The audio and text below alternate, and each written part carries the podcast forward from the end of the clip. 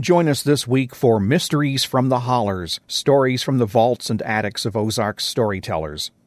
Support for KSMU's Sense of Community series comes from community partners Larson Law Firm, Sunbelt Environmental Services, and Neighbors Mill Bakery and Cafe.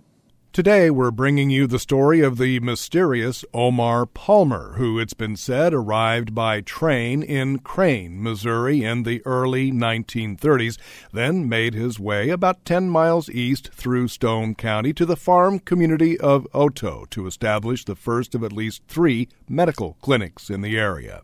Within a few short months after his arrival in Otoe, Omar Palmer began seeing 100, 150, even 200 patients a day, and he was treating them for free. The locals call them the Wizard of Otoe. There's lots of mystery and secrecy about where he came from and what his real name might have been and what he might have done before he landed in the Ozarks and began to practice medicine. Kim Mobley is a teacher at Aurora High School and a part time teacher at Drury University and Crowder College. The former newspaper editor is a folklorist and historian and author of the online home publication The Ozarkian Spirit. Mobley describes Omar Palmer's past as perplexing. There were people who thought maybe he was some kind of criminal running from the law. He did not like photos didn't really even like for people to describe what he looked like. And I know when people would ask him questions about his past, he was extremely evasive and vague. He really did not want anyone to know who he was. You know, you can read into a lot of different things into that.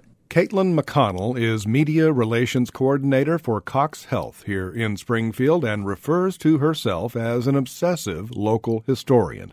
She's the author of the blog Ozarks Alive, in which she has written about Omar Palmer, the Wizard of Otoe whether he was well known and thought really that people would, would find out, or maybe he'd done something bad and he was afraid people would find out. I mean, clearly he was afraid people would find out. Whether that's a good thing or a bad thing, we don't know. Another question is why Omar Palmer chose Oto, and the answer could be location, location, location.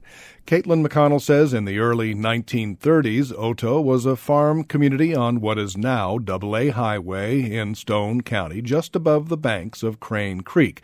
It had a post office, a small store, a barber shop, and a church house, and the house in which Palmer set up his clinic still stands. It's used as a rental home today. Here we are in Odo. The house where Dr. Palmer lived is still here. The house to me is the anchor point for this. I mean, I've looked at old photos, I drive by it today, and it's just like, bam, wow, this looks exactly the same as when Dr. Palmer was here. But yes, very close to Crane Creek. You know, I look out here and I think, what would it have been like with this yard full of cars with all these people teeming everywhere around. I mean, it's really hard to imagine considering how remote this area is, but it's quite a picture to try to imagine. In 1933, on the road in front of Palmer's clinic, cars and trucks of the day, as well as wagons, would have been lined up in either direction, with drivers and passengers waiting to be seen by the Wizard of Oto, who, we should note, never showed proof of holding a medical degree. In fact, an investigation thought instigated by licensed medical doctors in the area led to the July 1933 arrest of Palmer for practicing medicine without the proper paperwork. Charges were dropped three months later when no one came forward or could be found to testify Palmer accepted payment for his services. Word of mouth and a number of articles about the clinic in Kansas City, St. Louis, Joplin, Sedalia, and Springfield newspapers often portrayed Palmer more as a healer than an MD, and Caitlin McConnell says that helped turn Otoe into what today we might call a medical tourism destination you know, I don't know if people came for a day, they came for a week. There was one account that talked about like it was almost a festival like atmosphere with campfires and eating and all of this stuff. I mean, to me, I don't understand, even if, though he was treating people for free, the free part might have been part of it, but I really think it was more that this was a miracle worker because why would you go to the expense of getting on the train or using even the gas to drive here, whatever the expense it would have probably been more than your doctor bill at home. You know, I think that people probably came here because they believed they were going to get something here that they could not get someplace else. I think he believed in that spirituality of the mind and the body and all of those things being connected. And I think he also gave them hope. Again, Kim McCully Mobley speaking to us from her office at Aurora High School. And a lot of times that's what they needed. If they had hope, they'd get a little bit of energy. They would start taking better care of themselves. They would do what they were supposed to do. But I know he used herbs. I know he used charcoal. I know he used some kerosene and poultices of sugar and turpentine and a lot of really unorthodox things for that time period.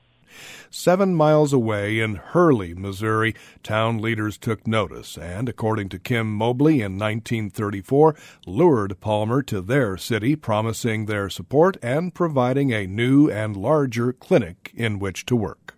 I read in one of those newspaper articles where one of his best years he had seen over 3,000 people, but those 3,000 people had to eat somewhere. They had to travel, whether it was horseback, train, or whatever. And I just think that they realized that having him in their community was good for business, good for their town. Now we're in Hurley. I know that the clinic was next to Spring Creek right here. Hurley lured Dr. Palmer away from Odo, presumably for economic reasons. I mean, you've got this hub of activity just a few miles from Hurley. They want to get on on the action, and so bring this guy here. I mean, it's going to be great for the town, and it was for a long time. It was great for this area to have him right here. In Otoe and in Hurley, Omar Palmer hired locals to gather herbs, roots, and other naturals, and the Otoe Remedy Company became a decent source of income for Palmer and his wife June. In the fall of 1937, Omar Palmer moved his clinic to Aurora, Missouri, but by May of 1938 it had closed down when the Palmers moved to Pineville, Missouri. Omar Palmer passed away in Prairie Grove, Arkansas, 13 April 1946, and was buried in Aurora, Missouri's Maple Park Cemetery, where June Palmer had purchased 10 plots. But today, Omar Palmer remains the only family member buried there, and according to Kim Mobley, even Palmer's headstone gives no clue about the Wizard of Oto's past. His tombstone is just O.A. Palmer and it's got a birth date in one corner and a death date in the other corner. And I mean, that's it. No additional information on it whatsoever. For KSMU's Sense of Community series, I'm Mike Smith. Support for KSMU's Sense of Community programs is provided by Larson Law Firm, Sunbelt Environmental Services, and Neighbors Mill Bakery and Cafe.